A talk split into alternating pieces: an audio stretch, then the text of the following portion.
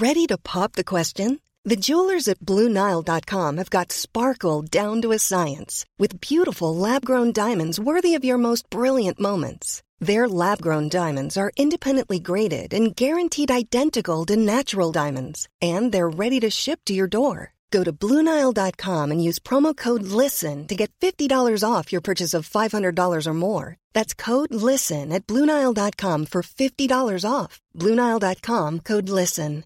A lot can happen in 3 years, like a chatbot may be your new best friend. But what won't change? Needing health insurance. UnitedHealthcare Tri-Term Medical Plans, underwritten by Golden Rule Insurance Company, offer flexible, budget-friendly coverage that lasts nearly 3 years in some states. Learn more at UH1.com. What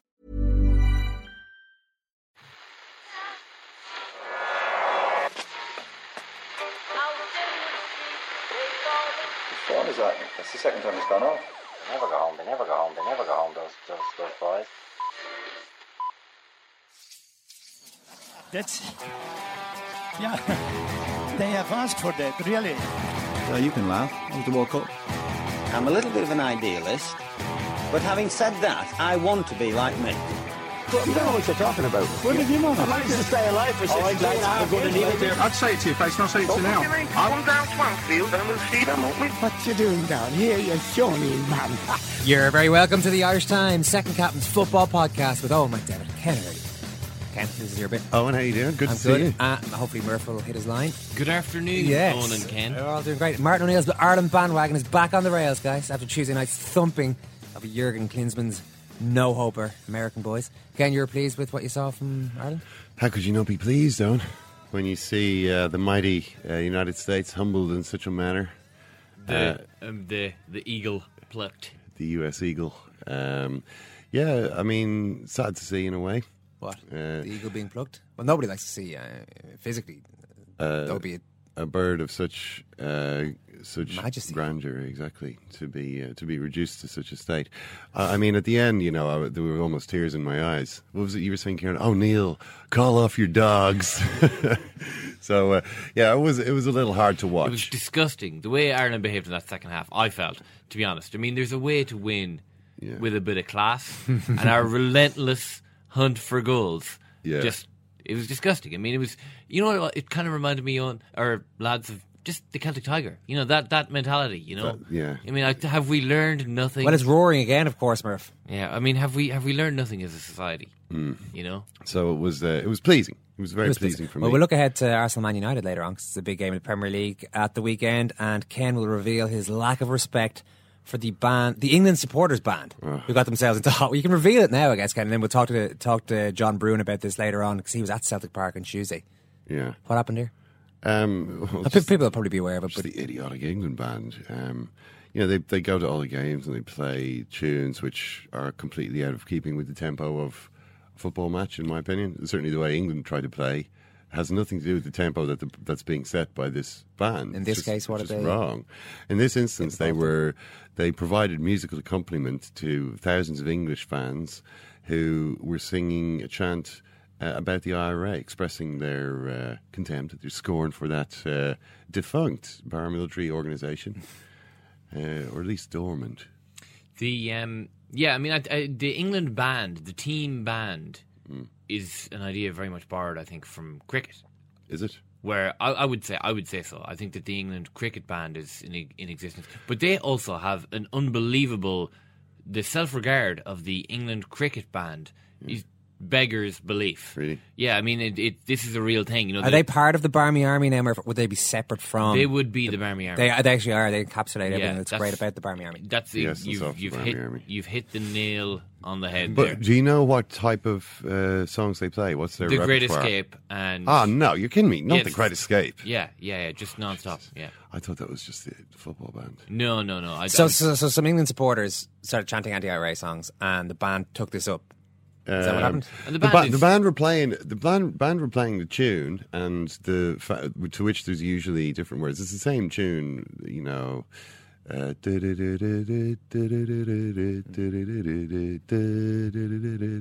one. Yeah, I think so. Versatile football chant. If it ends this segment, then. But yes, this is officially sanctioned. Well, officially sanctioned by the FA. Is that?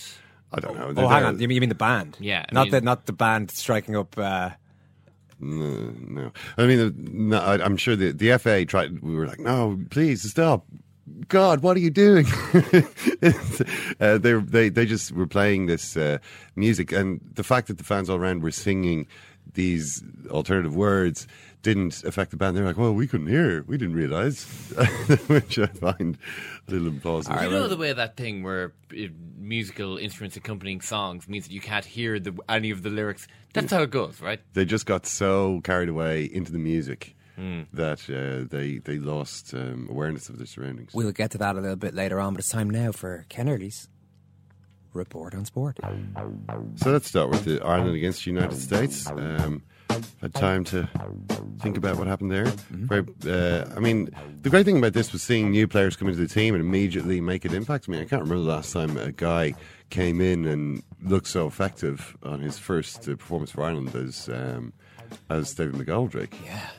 After just a few minutes, he splits the American defence with a through ball. You know, Pilkington runs on, chips the keeper. It's a Dennis Bergkamp goal.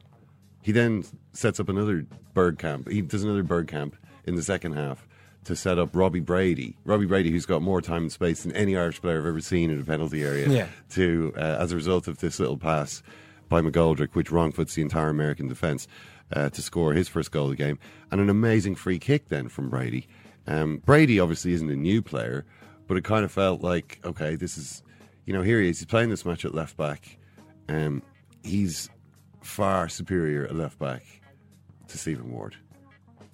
Far superior. And I mean, he can't defend really. He doesn't really defend. I mean, there was a moment in the first half where Alex Pierce, who was playing with Kieran Clark in central defence, had to head away a ball at the back post under a lot of pressure because Brady had effectively just watched an American run to the byline and cross. You know, he didn't. He's not a fullback. Balls are gonna come into the box from that side if Robbie Brady is your fullback. But against that, he's not gonna pass the ball to the opposition every time he gets the ball. And his dead ball delivery is brilliant. I mean, it's not just dead ball delivery. It's his ball striking in general is fantastic. This is one thing that bothers me about Stephen Ward. Well, it's not the man's fault. I mean, but he's not.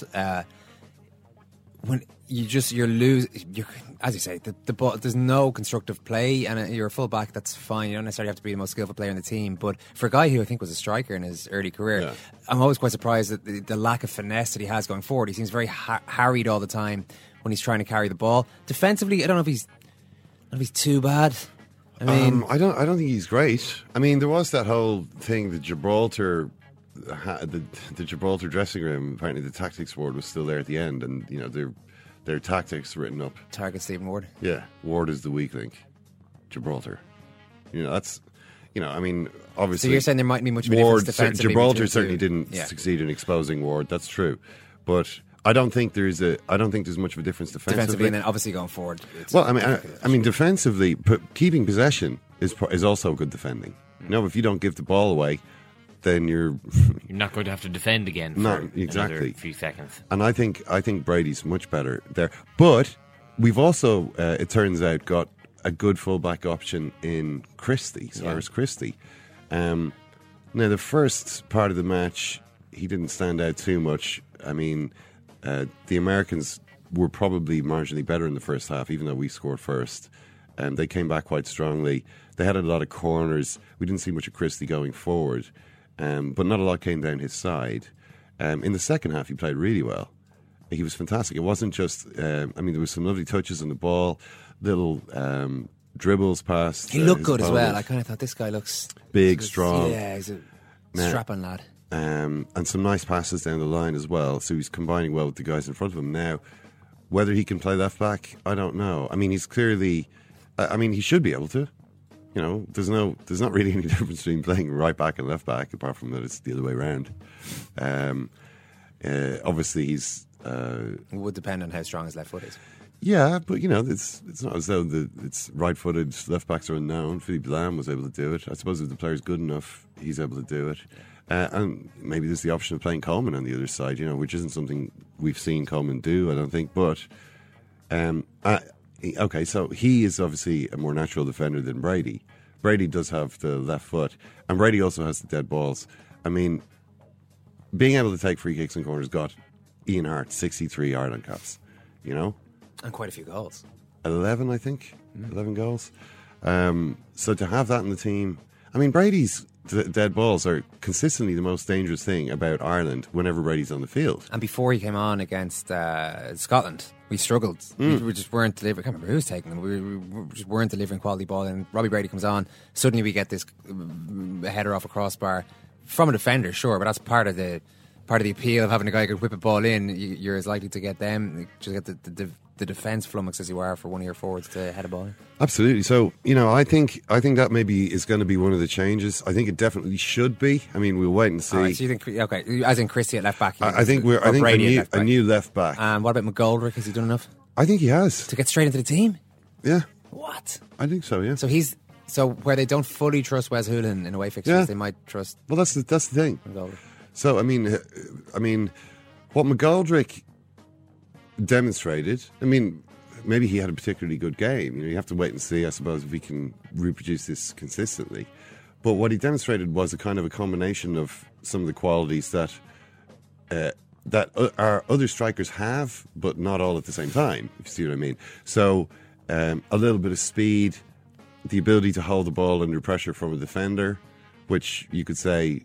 are the qualities that Chain Long has, or John Walters, maybe not so much the speed, but also good feet and an ability to play others in, which are the kind of qualities that Wes Hoolahan has. Yeah. If you're combining those qualities in one player and he can play up front or can play behind another striker, that's a player that we've needed for a long time. Sure, this was a very underperforming USA team, though. That's true. And this is a championship player... Well, that shouldn't rule him out by any means, but we haven't really seen him play at a particularly high level. No, we haven't, but, you know, bear in mind, the American team is a decent team. I saw them at the World Cup. Yeah, now, it's a different team, and it's a totally different occasion.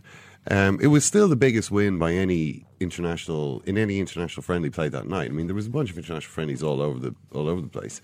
Ireland's performance was particularly good. I mean, you could say, well, it's just a friendly, it doesn't matter. Or you could say, well, you know, hang on a second. Maybe we should be looking at why we played particularly well there and try and incorporate some of that. You know, otherwise let's not bother playing these friendlies. The other thing about this friendly, the other sort of significant thing, Martin O'Neill said a few things after. You know, he was delighted with Christie. He was praising the new guys. He was saying, "I knew they wouldn't let us down." You know, this kind of stuff.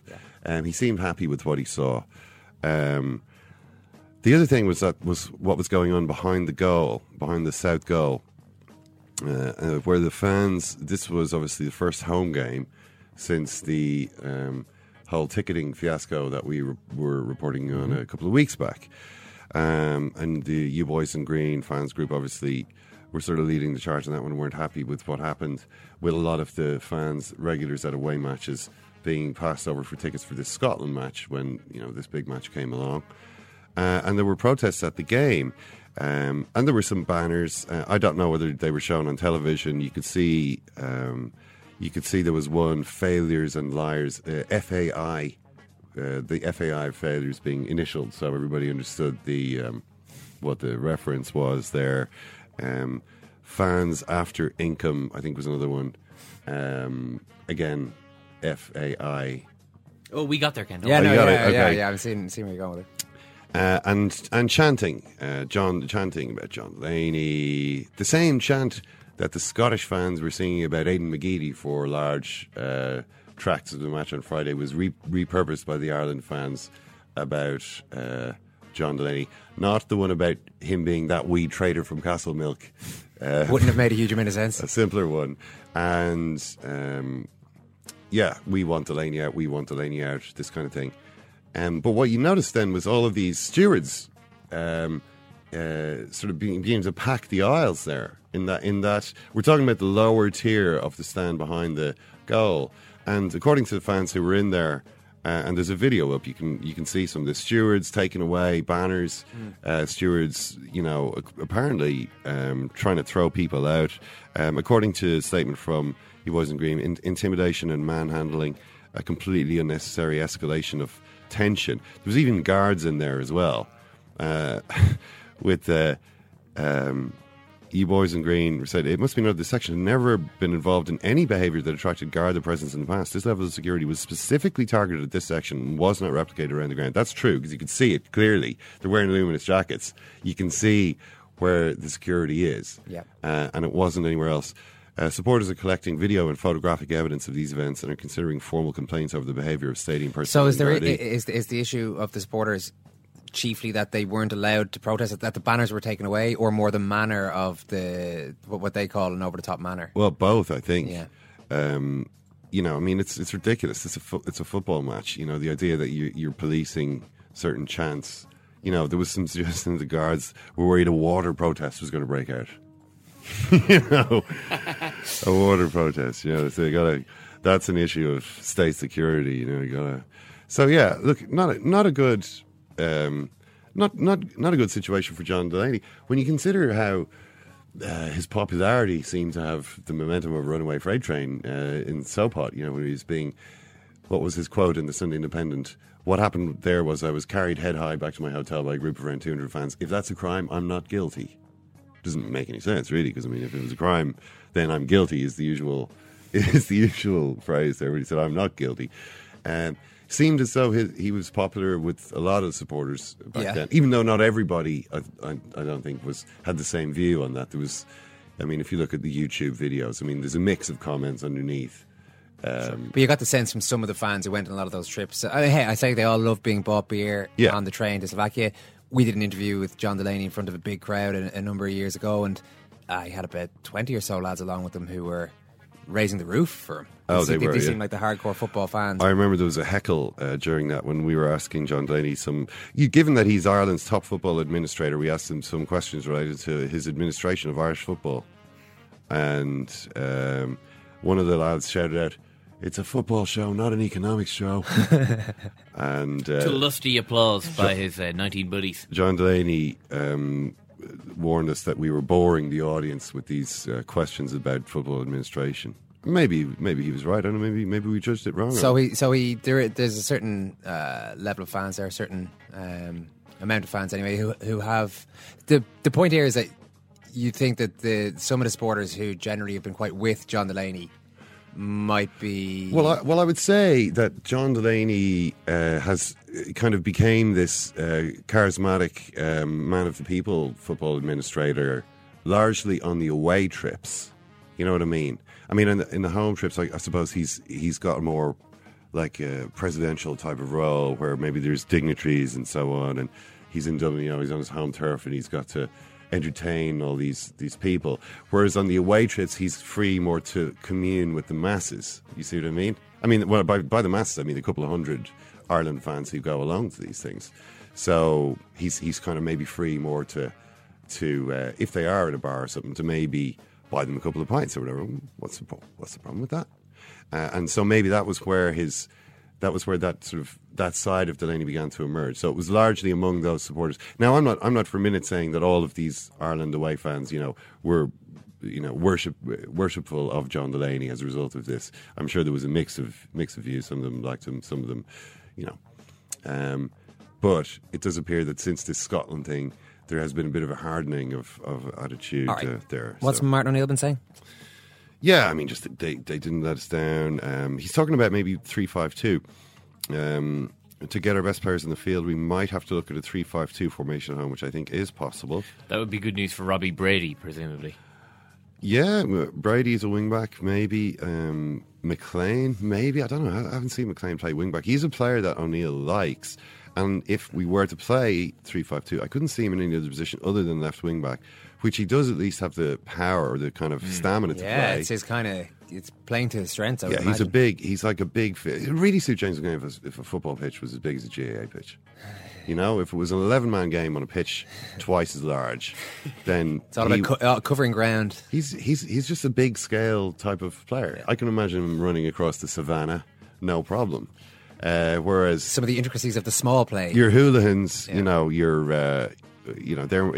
more of a kind of a shrewish type. I can imagine him ducking and diving among blades of grass, you know, that sort of thing. If you brought the pitch down, you know, squeezed it down quite a lot, so it was the size of an alley, you know, then Wes Hoolahan might start to really shine in that situation. But look, this is what he said. O'Neill says, the problem with all these things, if you want to be really technical about it, this is Martin O'Neill, gets seriously technical here. So, you know, get your thinking caps on. Yeah.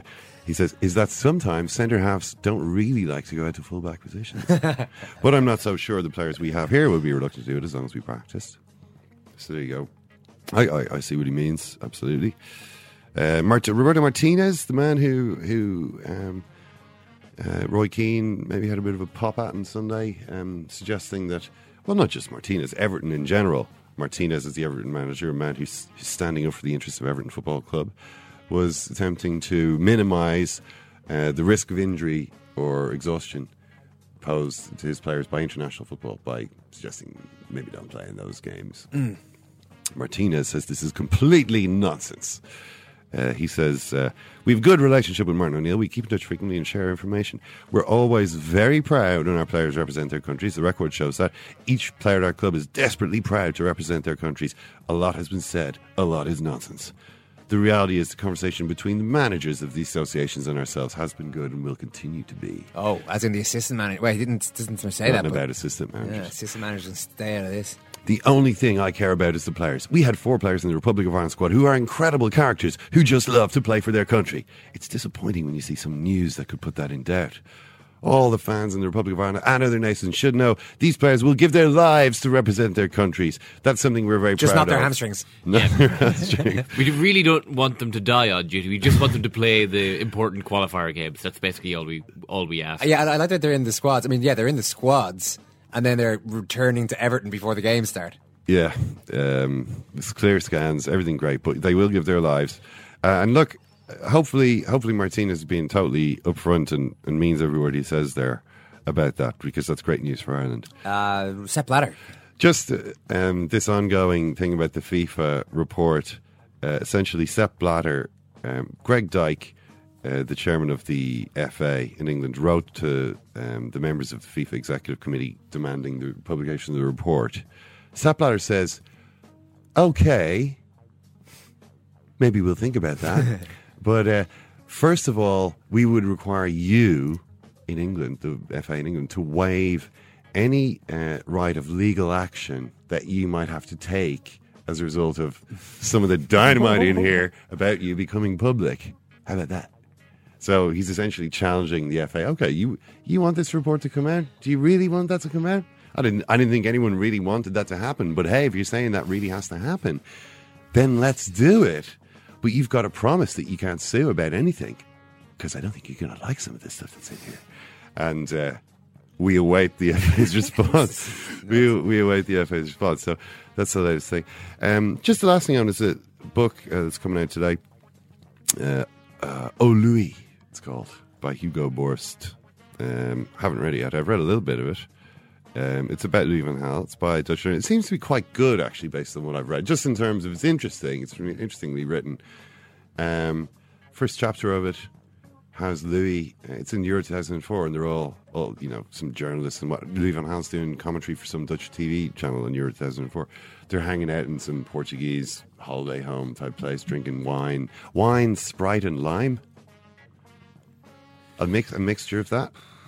Kind of like a West Coast cooler kind of thing they're going for, isn't it? You ever had that? I might try that. It sounded kind of... No. I've seen people drink it though, and they seem to like it. Might be hard on the stomach. It doesn't sound like my bag. 2 or 3 glasses, Ken, to be honest. One of them says, "Oh, this wine." Someone makes the rather crude joke. I'm sorry that I have to say this, but you know, it's just it tastes. This wine tastes like Figo's piss. Is one of the Dutch journalists, and Van Gaal sort of furs his brow and says, "Figo," like he's not sure. He's not sure if that's the right player. Yeah. But it goes on to say, one of the guys says, "Oh, this is a lovely sort of patio here." They're on this kind of sun patio. Van Gaal's like, "Patio? I don't know if that's the right word." And then Van Gaal is there saying, "There is a touch of the rancho about this place." And he's kind of thinking about this, and then, you know, he's drinking Bacardi and Coke. Apparently Bacardi and Coke is his favourite drink, and he drinks a couple of those. And then much later on, he suddenly goes, "Parador. It's a Parador." And they're like, "What?" And he says, "A Parador. In Spain, this place, a place like this is called a Parador."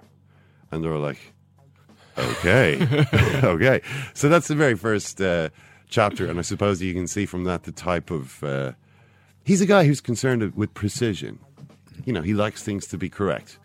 There's another little bit in it where a guy is talking about, you know, a guy who knows Van Gaal, saying, look, if you've given your whole life to the study of... Talking about why he gets quite irritable with journalists all the time in press conferences. If you've given up your entire life to the study of this game, and even just one football match is an incredibly complex entity with a hell of a lot going on. You've spent your entire life, decades and decades, studying this and getting to know as much as you possibly can about it. Any conversation with a layman, which effectively a journalist is by comparison, even if he's been doing it a long time as well, is insufferable. So annoying. You know, right. You're an idiot. Like, what? You're an idiot.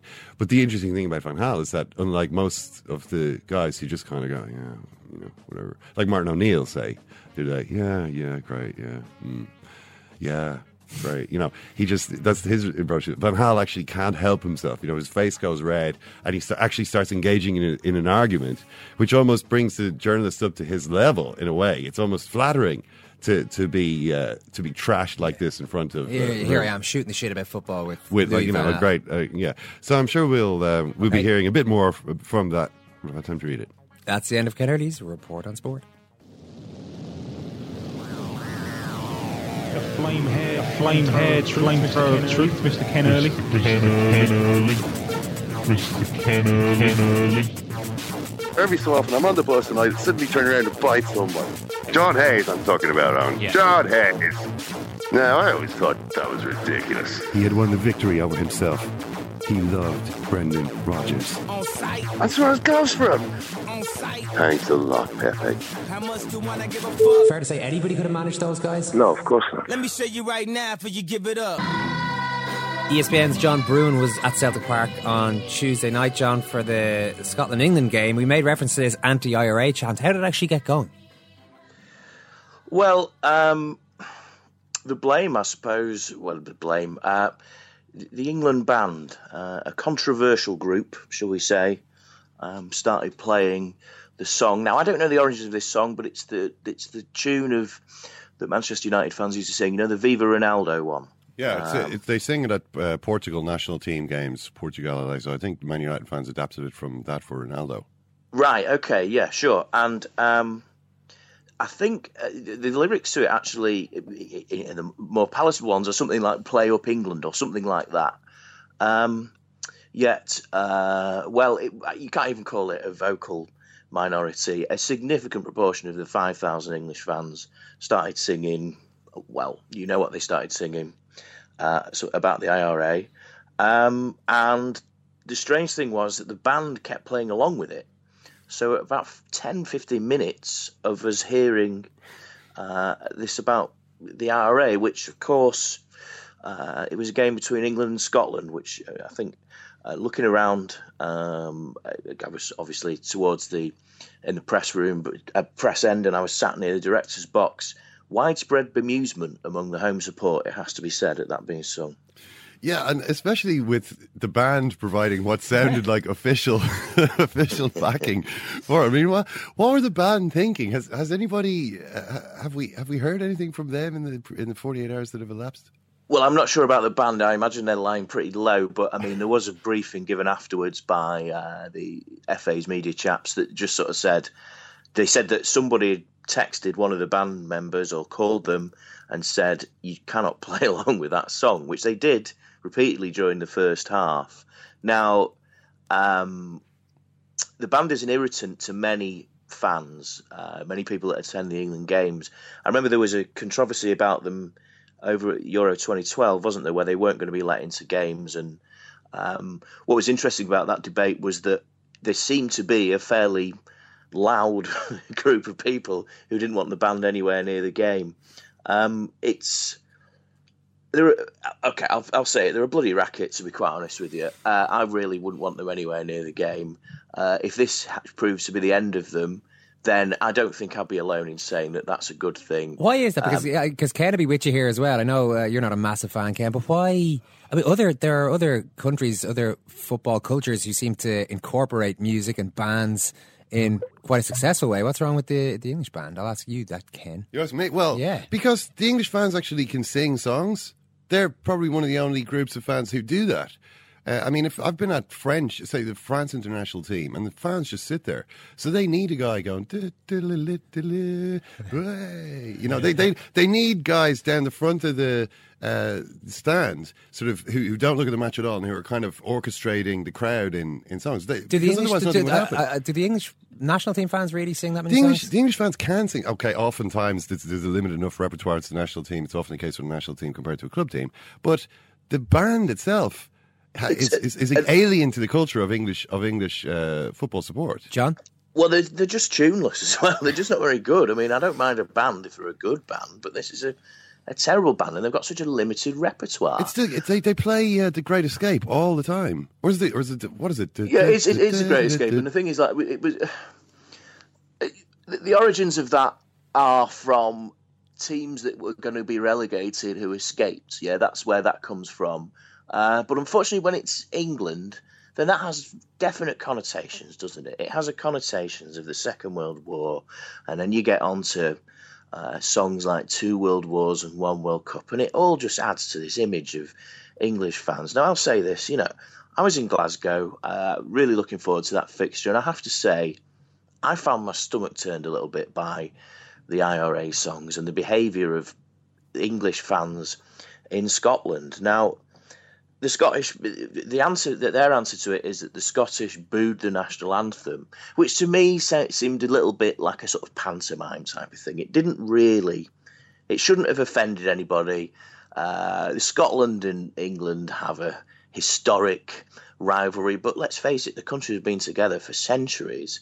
But this gave rise to them decided to be provocative, to be insulting, and to be quite honest, behave like a bunch of idiots. And, you know, England fans away are not actually the fans that you might see at Premier League grounds.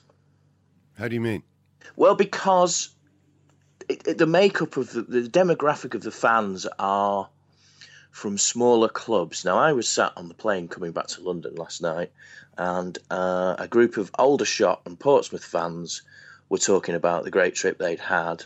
And you look at the flags in the crowd and their teams like Macclesfield, I mean, Aldershot, Halifax Town, some non-league, you know, teams even further down the league. When you say the great trip they had, how do you mean? Well, they got into a bit of aggro in the town centre. There was a fight in a hotel, which a couple of them seemed to be talking about. There was discussion of the fact that a couple of their friends had been arrested and were in court that day at 1 p.m. And they were waiting for. Actually, when we got off the flight, one of them got a text from his mate to say how he got on in his court case. This seems to be a cause of great celebration for these chaps. This stuff still goes on, John. What age group are we talking about here? I mean, they were probably, I'd say, late 20s, early 30s. Right, okay. There was one guy on the plane who was in his early 50s who, I'll say this, there seemed to be a certain amount of reverence for this chap. Okay. So, obviously an experienced campaigner, let's put it that way. All right, so there's a little bit, so there's more of this stuff still goes on that I hadn't been aware of it to that extent, really. That it's a little bit of a surprising story to us that England fans would bother. It's just, why would they bother with this sort of chanting? But against the background of there still being a bit of an element there before and after games, it makes a bit more sense. Yeah. I mean, ahead of the game, I know the Scottish police were quite worried that there had been some sort of arranged meet-up between fans. I mean, the last time they met up there was in 1999 Euro 2000 qualifier. I think there was 500 arrests, maybe, or might have been less than that, 200. This time, far less. But when I did flick through the paper, there had been a fight at a hotel where several people had been arrested, which does tally with the conversation I overheard. Yeah. There's a mentality of these of some of these fans, which is that they're like some sort of conquering army or something like that. Now, in Scotland, it's rather easier because you don't need a passport to go there. Yeah, they can't do that. There's no travel there. They can't apply any travel ban. Well, quite, yeah. There was some talk of banning orders and things like that. Now, the thing is, if you go to a World Cup in, say, South Africa or Japan or Brazil, they can't travel because their passports are confiscated. And also, if you get in trouble in a country like that, the chances of you coming back are quite, you don't really want to end up in a Brazilian jail. And so people tend to behave themselves a bit better. And obviously, certain people are priced out of making these trips anyway. But it seems that the trip over to Scotland was going to be a big day out for the England fans to show and remind what a force they can be. Yeah, and I mean, the IRA chants obviously are kind of slightly bizarre. I mean, historically illiterate, no one's quite sure where they're coming from. There was also chants of British till you die, you'll be British till you die, from the England fans. I suppose that's more topical, isn't it? I mean, that's a reference to the referendum. Yeah, I mean, I can see some of them have actually read a newspaper, which surprised me. But there you go. In terms of the IRA one, though, I mean, I remember back in the day, England fans used to chant about this kind of stuff, no surrender and so on. But that was when there was a war going on. And you got the feeling that a lot of them really meant what they were saying. You know, they were kind of into it. They were into this sort of loyalist politics or whatever it was, Combat 18, or just didn't like the IRA, which is completely understandable. Yeah. Whereas now, I wonder why they're still bringing. Were they just sort of trolling the Scots in a way? Was it kind of an empty attempt at provoking, some reaction from the Scots, as opposed to, the England fans giving vent to something which they genuinely felt in their hearts? Well, yeah, I mean, I mentioned the age of these lads that I came across, and let's face it, the IRA haven't been active, certainly in over here, since the late 90s, but at the latest. Yeah, it's it's almost like an abstract bogeyman that they wanted to address. I do think one of the things that was said was the fact that it was at Parkhead, which is Celtic Stadium. I listened to a radio phone-in yesterday in which some of them tried to explain away this by saying that Celtic fans sing songs that back the IRA and Sinn Féin, therefore it's okay for us to do it. I mean, the old classic two wrongs making a right, that one always works, doesn't it? I do think that these people want to involve themselves, feel like they're involved in some kind of conflict, when actually there really isn't one to be had. I mean, the thing is, they're not even inventive enough to associate. I mean, what would be the modern-day bogeyman that they could attack these days? It would be something like ISIS or something. Mm. Maybe that doesn't scan into a song just yet. Maybe that might be the next thing that they try and attack. But trolling, I think, is probably a good way to look at it. They try to provoke, but as I said before, I looked around to see what kind of reaction there was, and the people most upset by it were the English, who were actually sat there thinking, I don't wish to be associated with these people. And the Scots were just bemused, shaking their heads with laughter. John, we'll keep an ear out for the anti-ISIS chants, backed by that wonderful melodic English supporters band who don't seem to be going anywhere for the time being. John Brewin, great stuff, thank you. Cheers. That element that exists, that still seems to exist within England fans, it's funny because I was wondering why it resurfaced at this particular game, aside from just the local derby element to it. I guess you brought it up in one of the questions, is that there's no travel restrictions, or certainly less travel restrictions. One nation, indivisible. Yeah, exactly, yeah. So that is one. I mean, the Scots basically got what they asked for. Yeah, look, this is... Well, that's, I mean... if only they'd voted for independence. As the English wasted no time in telling them... British till you die. You're British till you die. I presume 48% of the crowd booed that lustily. Whereas the other 52%... I think it was 45-55 in the end. It was a resounding enough result. We don't want to scaremonger here, or... scaremonger is probably the correct term. But England do come over to play Ireland in the Aviva Stadium June the 7th. In a few months' time. June the 7th. And the last thing anyone wants is anything to do with... anything like that, really? No, you can travel to Ireland without a passport as well, can't you? You can hop on the ferry. You need photo ID. Yeah, you can show your extravision card or whatever to get on. Do you still have an extravision card? Well, no, it's quite something. But you know what I mean. You know what I'm saying? Yeah. I don't think you need. I don't think you definitely don't need a passport to go on the ferry. Ken unfortunately still has one of those old Bruce Lee movies from about 1997 that he never returned. So he has the card. That's really totting up, by the way. Sir, that'll be €25,000. He rented out Candyman. The game, incidentally, kicks off at 11:30 in the morning. What game? Ireland against England. Oh, here's Louis van Gaal here, coming back to previous details. We were only talking about it 10 seconds ago. 11:30 in the morning on what on day? On Sunday morning. 11:30 on Sunday morning, we'll have to go. The godless horde of Ireland supporters. What about mass? Yeah, bloody hell. Yeah, you have to. You can get mass in at 9. Can you get mass at 9? Well, you would. Maybe you can go to the Saturday mass. Well, or although the Champions League final is on the previous day. See. So Saturday Mass is probably out. Oh, that means the Heineken Cup is on around it. At least that's going to be a busy couple of days. That's all we know. Arsenal against Manchester United kicks off. It's a 5:30 kickoff on Saturday, and Jonathan Wilson joins us to chat about it. Jonathan, just on Arsenal, first of all, I mean, they make this amazing signing of Alexis Sanchez, possibly the signing of the season so far, and he performs really well. This is an area that Wenger struggled in a little bit in recruiting the best players in recent times, but yet the team has no consistency. How do you marry those two factors up? Because Sanchez, as you say, he's been superb, but he wasn't really in the position where they needed strengthening. I mean, the flaws in defence and the back of midfield are so obvious. I don't know if you saw the story earlier this week, but Wojciech Szczęsny was saying that when he plays FIFA on his PlayStation, he sells himself to buy a holding midfielder. So I mean that's how bad a problem it is. And you sort of think you're looking ahead to Saturday. Arteta's sitting. I mean, maybe Flamengo will come in, but probably Arteta's sitting by himself in front of the back four. And Rooney, who's in a great vein of form, 3 goals in 2 games for England, sitting in that space just behind a centre forward, maybe 2 centre forwards, he's going to revel in that. It's very hard to see how Arteta can stop him. What about young Jack Wilshere, the Andre Pirlo of the English team? He's been reinvented in that position by Roy Hodgson. Why not for Arsenal? Yeah, well, I mean that's a very good point. He's I have to say I was sceptical about whether he could do that for England, but certainly. Yeah, the last 2 games he's done very, very well there.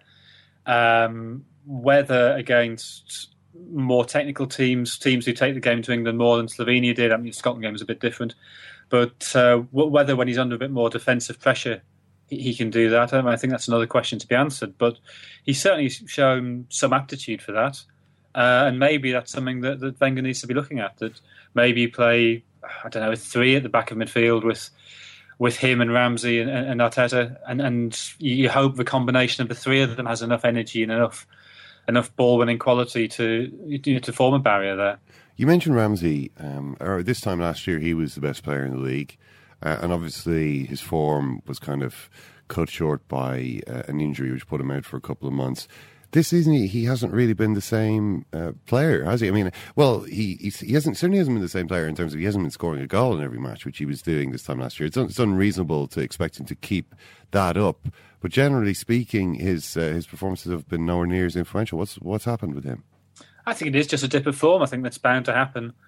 I think his form of this time a year ago was absolutely exceptional. I think it's unrealistic to expect anybody to maintain that over a long period, and plus he's had this, the problem that all Arsenal players have, which is he's got injured, and so I mean, with pretty much every Arsenal player, you always feel that they're just on the way back from injury and they're not quite fully fit, and just as they're getting there, you maybe get a month of them at their peak, and then they get another injury. So, I mean, I don't think he's been terrible this season. I would agree he hasn't been as good as he was last year, but. I think to start blaming Ramsey or to start scapegoating, I think is wrong. I think he's just not playing quite as well as he was a year ago, and probably in time it'll come back. Danny Welbeck, Jonathan, is playing against his former club. There's always the nagging, I guess, fear for United supporters that you sell a guy to a rival club, and it was talked about a lot at the time. He could potentially do damage to your aspirations. It's a strange kind of record, and then he got that hat trick so far for Arsenal. Got that hat trick against Fenerbahce. He's only scored in 2 more games. Besides that, but it looks good on paper, 5 goals in 12 games. And I think Wenger's been pleasantly surprised by certain aspects of his play. How do you think he's gone so far? I think he's played pretty well. I mean, the goal-scoring thing with Welbeck's always it's a little bit odd. That you sort of remember some really bad misses and then you remember some really good finishes. I think he just blows hot and cold with that, and you've got to kind of accept that over a long period of time, he'll be decent but not brilliant as a goal scorer. He'll probably get you sort of 15 goals a season, and I think that's fine. Cause he does a lot of other stuff as well. His pace is a tremendous asset. I think his movement is very intelligent. I think he and Sanchez's signs of them working very well together, and you sort of imagine some golden future when every Arsenal player is fit and they have all these options up front, and you have Walcott fitting into that, and maybe Giroud fitting into that, and Ertel fitting into that, and Cazorla, and that I think is potentially very exciting. So his pace and movement allied to just enough goals, I think, make him a valuable asset. And I think he settled in fine. There's a new book out today about Louis van Gaal. It seems to be an unflattering biography by a Dutch journalist who had a falling out with him a few years back. I'm sure we'll be hearing more about that over the coming days. How do you assess how Van Gaal's time so far has gone at Manchester United? Because he's been there now, Jonathan, a few months, and I guess we should have started to see the kind of imprint of what he's trying to do there emerging on the field. But actually, all we've seen is a lot of changes. I mean, they started off with three at the back. They're onto their third formation now, I think, of the season. And, do you detect the emergence of a new identity there at Manchester United? I think there's slight glimmers of it, but I think everything at United is overshadowed by the injuries they've had, which have been utterly freakish. I mean, normally when you get... I mean, I think there's 11 players either definitely out or in doubt for Saturday's game, which... is an extraordinary number. Do you think just over this international break, De Gea's dislocated a finger, so he might be out. Daley Blint's done his knee ligament, so he's definitely out. Di María as well. Di María got trodden on by Nani. There's somebody else as well, isn't there? Who's Carrick.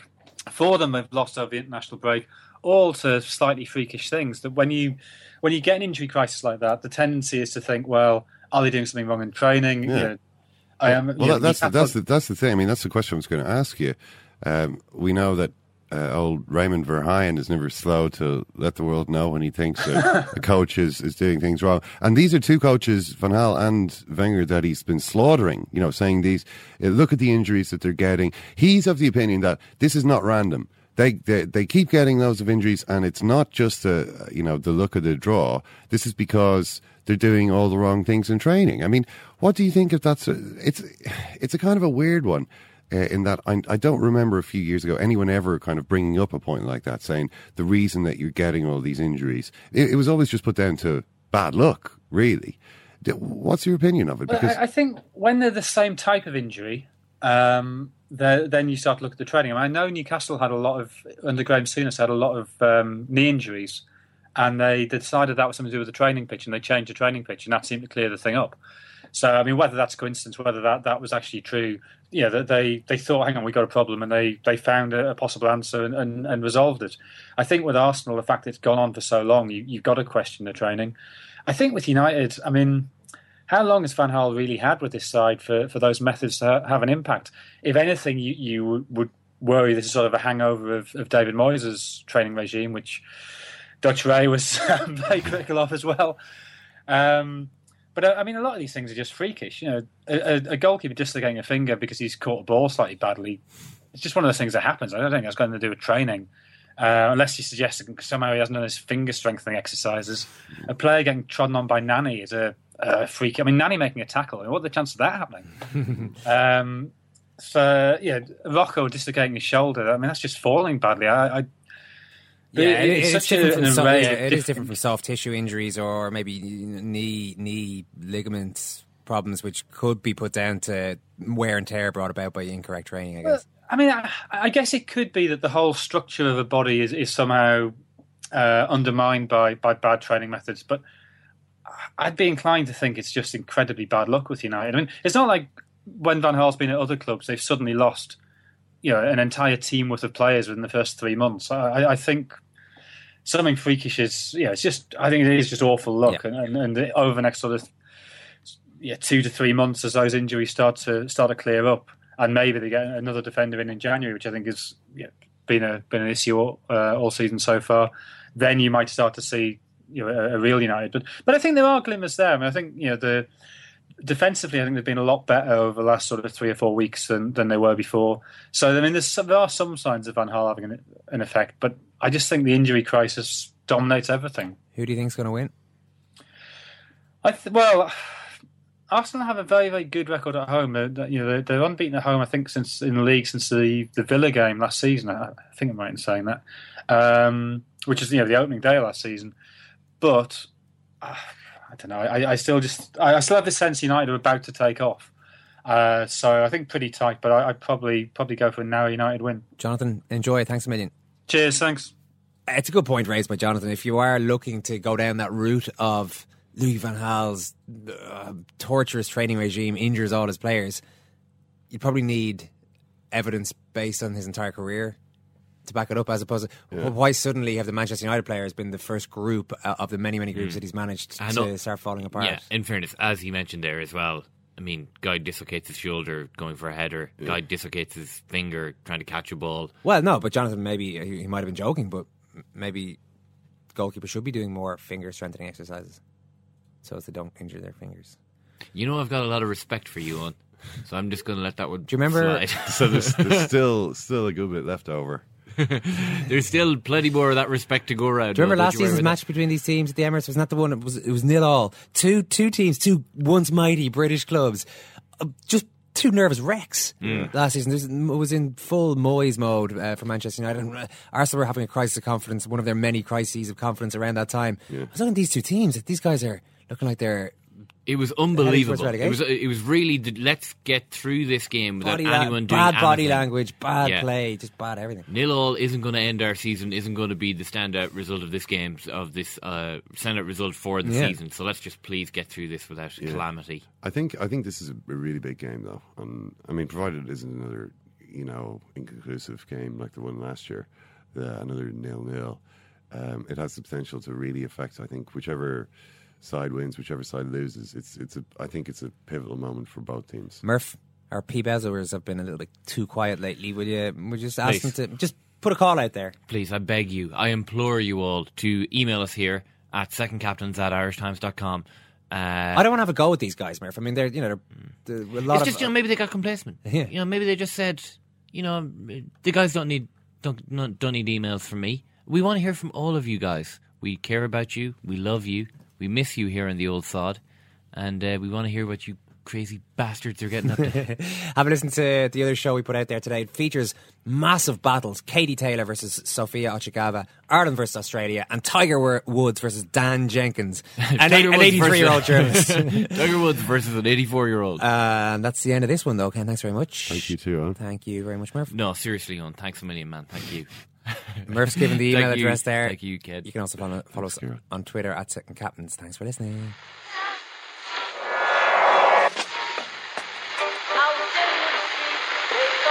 What fun is that? That's the second time it's gone off. They never go home. They never go home. They never go home. Those boys.